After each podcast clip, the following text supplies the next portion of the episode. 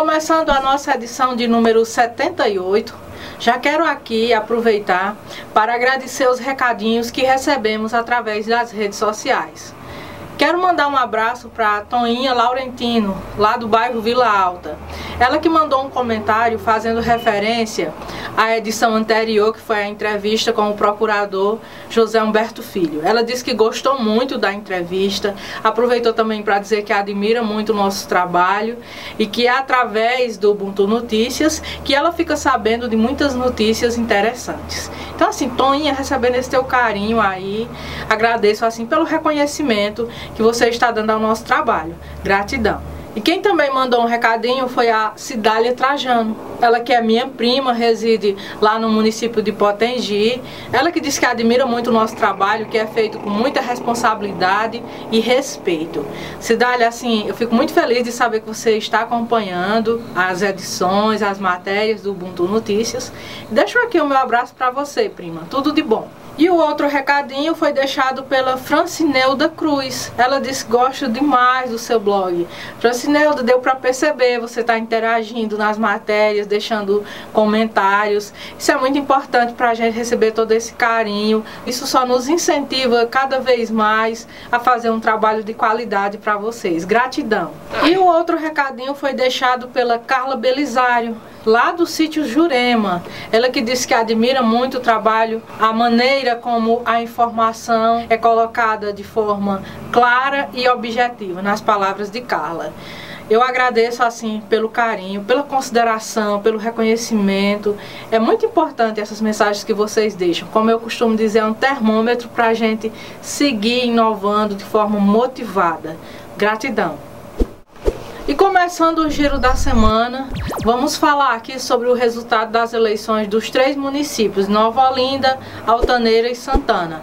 Então, gente, no dia 15 de novembro, domingo passado, nós tivemos o primeiro turno das eleições de 2020. Aqui em Nova Olinda, os novolindenses foram à urna e escolheram para prefeito o doutor Ítalo Brito Alencar, número 11, que estava concorrendo pelo PP que obteve uma votação de 67,94% dos votos. Ele foi eleito juntamente com 11 vereadores que irão fazer essa gestão de 2021 a 2024. Desde já eu parabenizo os eleitos, peço também que prezem pelo bem-estar da nossa população. Ainda aqui no giro da semana, eu também noticiei o resultado das eleições no município de Altaneira onde o candidato da Ariomar, número 13, PT, obteve uma votação de 51,37% dos votos, garantindo aí a sua reeleição. E a população, através dessa votação, também elegeu os nove vereadores que irão participar do mandato 2021-2024. Já o resultado das eleições no município de Santana do Cariri ficou assim definido. Quem ganhou para prefeito foi Dr. Samuel, número 25, através do DEM, obtendo 41,28% da votação. Juntamente com ele irão compor o mandato de 2021 a 2024 11 vereadores que se elegeram nesta eleição. No oferecimento de Agência Ascom Assessoria, Consultoria e Planejamento Contábil. Madeireira Madresul. Salão Inovar. Conceito Livraria Café. Clínica Saúde e Beleza Dr. Valdizar Grangeiro. Barbearia Helena Barbershop. Centro de Educação Básica, SEB. Flor de Açúcar. Cavalheiros Barbershop Cariri. E começando a nossa edição de número 78, hoje recebemos aqui em nosso quadro de entrevistas a professora Bia Alexandrino. Ana Beatriz Alexandrino Gonçalves, mais conhecida como Bia Alexandrino, é nova-olindense, a mais velha de uma família de três irmãos e é filha de Miguel e Núbia, formada em letras pela Universidade Regional do Cariri, URCA, Também é especialista em ensino de língua inglesa pela Faculdade de Venda Nova do Imigrante.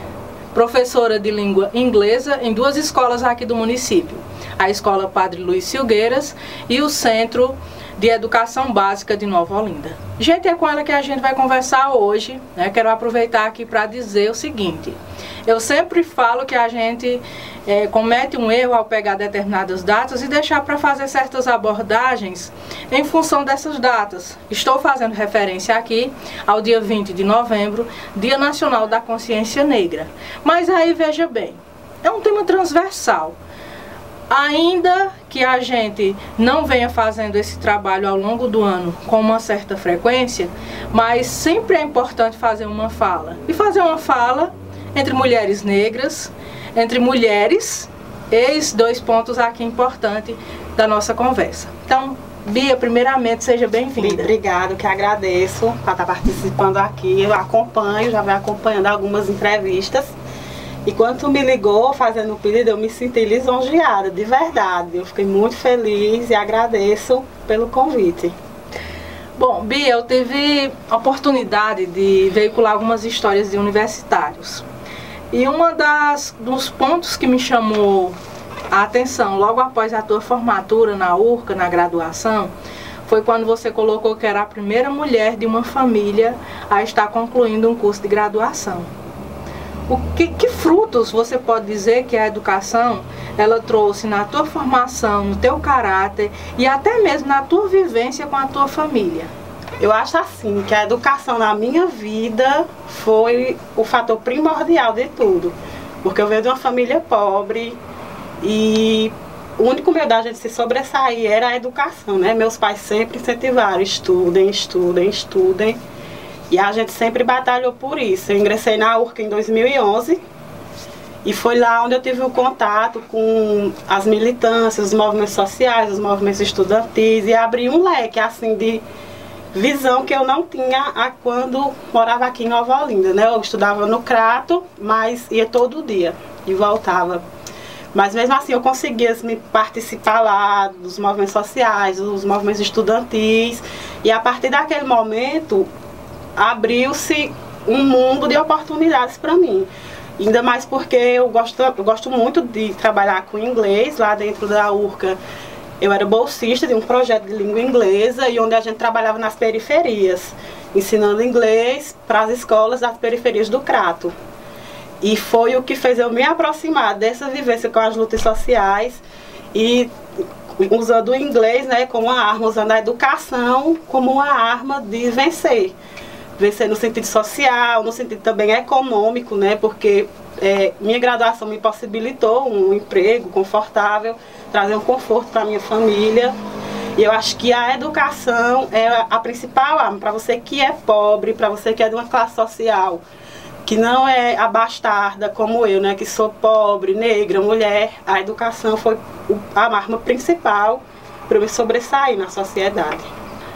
Então vamos aqui a outro ponto muito importante. Hoje as redes sociais estão aí, mas a gente tem dois lados. Tem um lado de que as pessoas disseminam muito discurso de ódio e isso inclui práticas racistas, inclui prática de inferiorização da mulher em sociedade.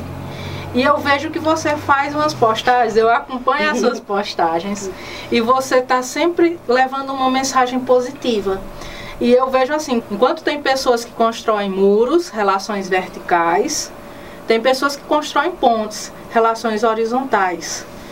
Como é que você acha que através das redes sociais, já que você faz bastante uso, é possível edificar esse lado dos direitos humanos, fazer uso desses canais é, de uma forma propositiva e construtiva?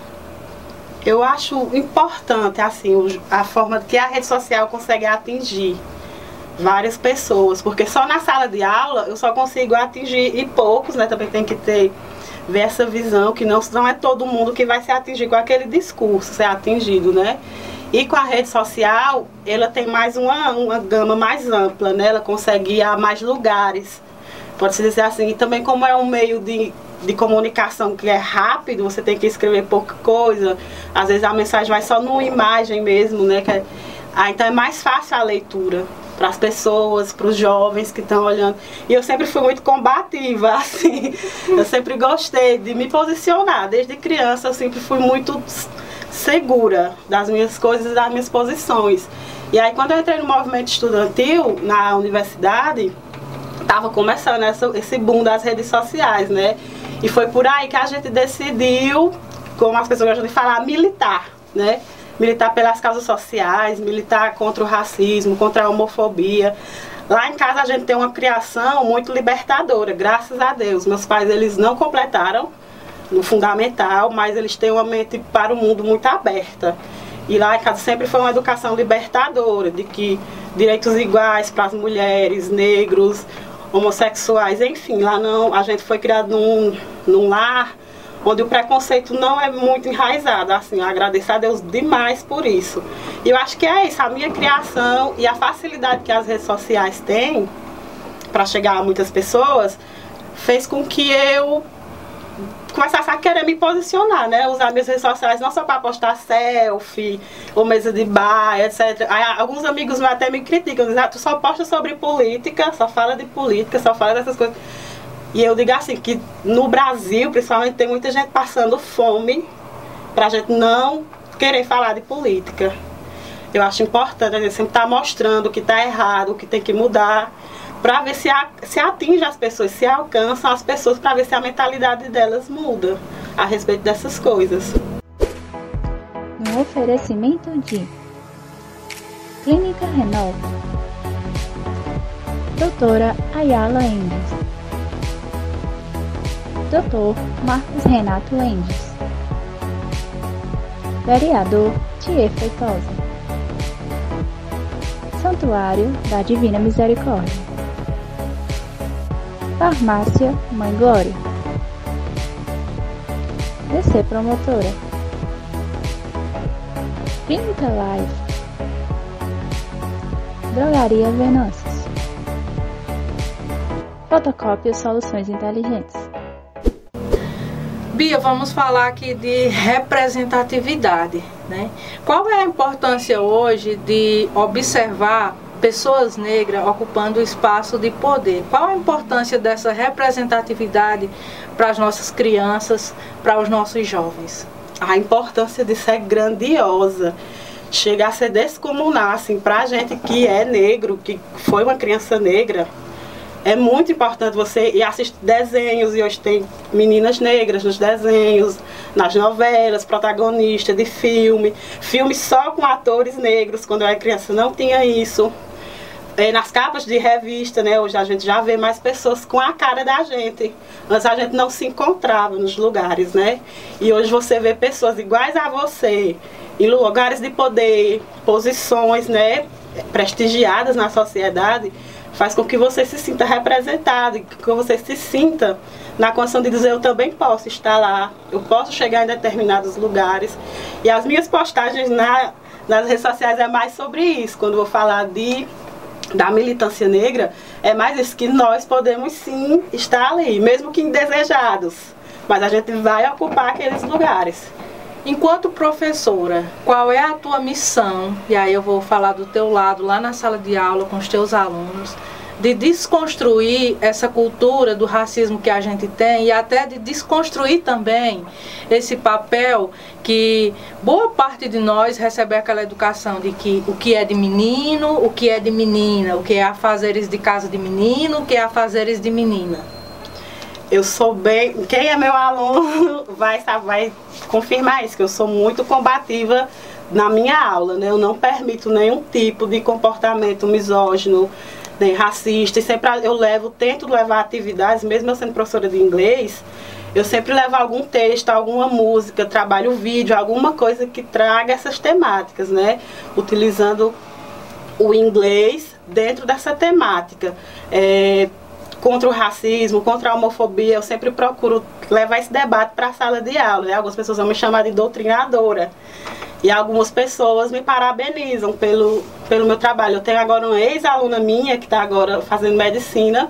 Ela, encontrei ela esses dias e ela disse que me agradeceu demais por as aulas que eu dei a ela na época do ensino fundamental, nono ano, porque aquelas aulas fizeram muito importância, foram de muita importância para ela, para ela abrir a mente dela e sair da caixa, né? Que algumas pessoas vivem numa bolha. E quando vem uma pessoa e, de certa forma, estoura essa bolha, as pessoas começam a ver o mundo como ele realmente é. E eu acho muito, muito, eu fico muito até emocionada quando eu vejo um aluno e vem me agradecer por aquela aula que eu dei, me agradecer por aquele esporro que eu dei, que eu abri o olho dele, né, naquele momento.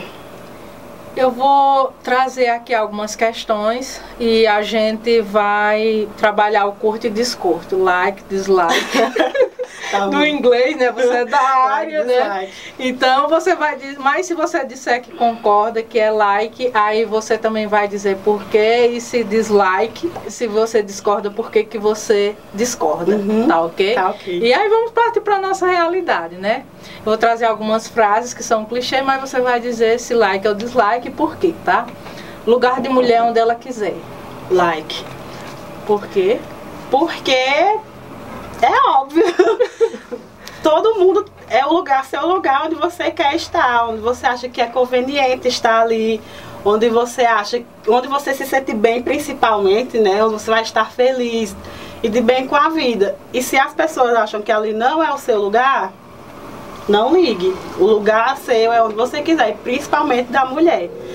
Ah, eu fui criada muito assim, né? No sentido de que a gente pode fazer o que quiser, mesmo sendo mulher, a gente batalha pelas nossas coisas, pelo nosso próprio emprego, a nossa independência financeira. E é isso. Lugar de mulher onde ela quer, sim. O Brasil não é um país racista. Dislike. Porque tá aí, né, minha gente? O Brasil é um dos países que mais mata jovens negros no mundo.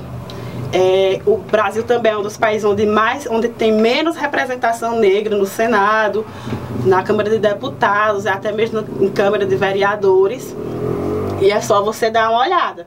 Você entrar num escritório e olhar quantas pessoas negras tem trabalhando ali, e você ir, por exemplo, num talhado daquele e ver quantos negros estão trabalhando lá, é muita, muita cara de pau. Desculpem até o linguajar. Você querer dizer que no Brasil não há racismo. As cotas são essenciais para garantir o acesso dos jovens negros à universidade. Like. Porque as pessoas, tem pessoas que falam que cota é privilégio, né? Uhum. Mas a gente tem uma dívida histórica. São mais de 300 anos, 200 anos em que os negros não podiam nem estudar não podiam ir para a escola. Então, a, o, o, nascimento das cotas, a criação das cotas, serve para isso, para que o, essa dívida histórica seja reparada, para que os negros, as pessoas negras, ou indígenas, ou de classe social baixa, tenham acesso à universidade que antes era destinado né, só as pessoas de classe alta do país. E eu acho que as cotas foram muito importantes. Na minha época não tinha cotas, quando eu entrei na URCA eu entrei por ampla concorrência e eu notei essa, essa diferença, né? Antes de eu sair de lá, já tinha havido a implantação das cotas e eu vi o crescimento de quantos estudantes negros estavam começando a ingressar na URCA, na minha saída de lá. Então dá para ver a, diferença. É claro que as cotas são sim importantes. Um oferecimento de Casa Leal, Brude Vila Medieval, Clínica Doutora Ana Ruth Grangeiro, Tutumon Supermercado,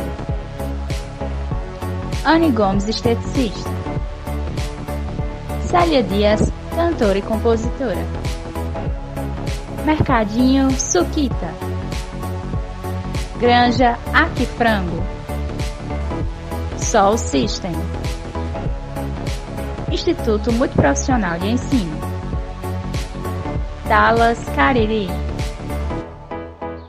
Papelaria Papel Mania. É, o papel da mulher está assegurado dentro da política? Dislike, porque ainda é muito pouca representatividade de mulheres, principalmente negras, dentro da política. É porque elas não estão se propondo a esses espaços, de uma certa forma sim, né? Porque ainda há muito aquele, a questão do racismo e da, do machismo de excluir as mulheres desses espaços e também a questão de quando elas se propõem a, a, se submeter a esse tipo de campanha eleitoral e tudo, a gente vê que há uma certa rejeição ainda, né, das pessoas acreditarem a confiança, seu voto numa mulher, principalmente numa mulher negra. Eu acho muito importante essas mulheres que se dispõem né, a lutar e a querer pleitear esse tipo de espaço, que é muito importante para todas as outras mulheres, não só negras, né, para todas as outras mulheres, mães de família. Acho que o mundo se parece muito com os homens porque é eles que estão no poder. Enquanto a gente não tomar esses espaços de poder, vai continuar sempre assim, os homens sempre vencendo, né, sempre à frente. E eu acho importante por isso, porque são poucas mulheres, né, nas, numa Câmara de Vereador, por exemplo, são pouquíssimas mulheres, no Senado, em todos esses espaços de poder ainda é gritante a maioria de homens nesses espaços, principalmente homens brancos, né, que é o que é uma problemática ainda maior. E para a gente concluir essa nossa conversa aqui, em função da data que eu falei lá no início, do dia 20 de novembro, Dia Nacional da Consciência Negra, a nossa entrevista vai ser veiculada um dia após, que é no dia 21, no sábado. Eu quero que você deixe aqui uma mensagem, enquanto mulher, enquanto mulher negra, uma mensagem para as pessoas, principalmente para as mulheres que vão assistir a nossa entrevista. É uma mensagem que uma professora minha, né, falou uma vez na universidade, eu levo para a vida toda, que é a questão de que uma sobe para puxar a outra. Se eu consigo acessar um espaço, que me dá uma condição de ajudar, de promover, que eu puxe a mão das outras que ficaram para trás, né? Para a gente subir juntas. Enquanto todas não estiverem juntas, no mesmo lugar, o machismo sempre vai vencer. A gente tem que subir e puxar as outras com a gente. E é isso. Bia, agradeço assim por você ter prontamente aceito o nosso convite, da tua contribuição e eu acredito que essa mensagem ela vai chegar a muitas pessoas Espero e sim. o sentimento que eu tenho mesmo é de gratidão. Obrigada. Eu que agradeço. É muito importante esse espaço que você traz para as pessoas da comunidade, ter uma, uma abertura para falar, trazer é, vivências, trazer todo tipo de tópico para ser discutido aqui, porque tá em falta, né? A gente percebe, a gente passando no feed do Facebook ou do Instagram, a gente percebe que projetos como esses tá em falta e eram os que deviam estar em maior quantidade para ver se esse mundo, essa sociedade que a gente vive, dá um saltozinho a mais em mudanças, né? Eu acho muito importante esse tipo de projeto. Por isso que eu fiquei muito feliz quando eu recebi o convite. Eu que agradeço e no Ubuntu News. Na semana que antecedeu o primeiro turno das eleições de 2020, eu tive a oportunidade de veicular uma matéria aqui sobre o que você tem a ver com a política. Um texto de Hanna Arid Moura, graduada em Ciências Sociais pela Universidade Federal de Viçosa. Foi uma reflexão muito interessante, porque eu já previa que nessas eleições Muitas pessoas deixariam de votar, até pela pandemia que a gente está vivendo. Muitas pessoas que, de certa forma, também não foram votar, até por uma descrença de que não é importante. Mas esse texto ele mostra uma reflexão contrária. Inclusive, tem uma das partes do texto que ela diz assim: que quando você deixa de participar das decisões políticas, de interferir, de mostrar o seu ponto de vista, você também está fazendo política, porque você está deixando a decisão nas mãos das outras pessoas. E é interessante, quem puder depois acessar essa matéria na íntegra e fazer uma leitura, de perceber o quão é importante a política no nosso dia a dia e na vida das pessoas, no sentido da gente fazer valer os nossos direitos. E estamos finalizando mais uma edição. Quero aproveitar aqui para deixar um abraço carinhoso, a minha gratidão, meu carinho assim pelas mensagens que a gente recebe a todos vocês, tá? Aproveito também para agradecer aos nossos apoiadores, patrocinadores, por apoiarem essa iniciativa de cunho educacional e cultural. Aguardo vocês. Até a próxima edição.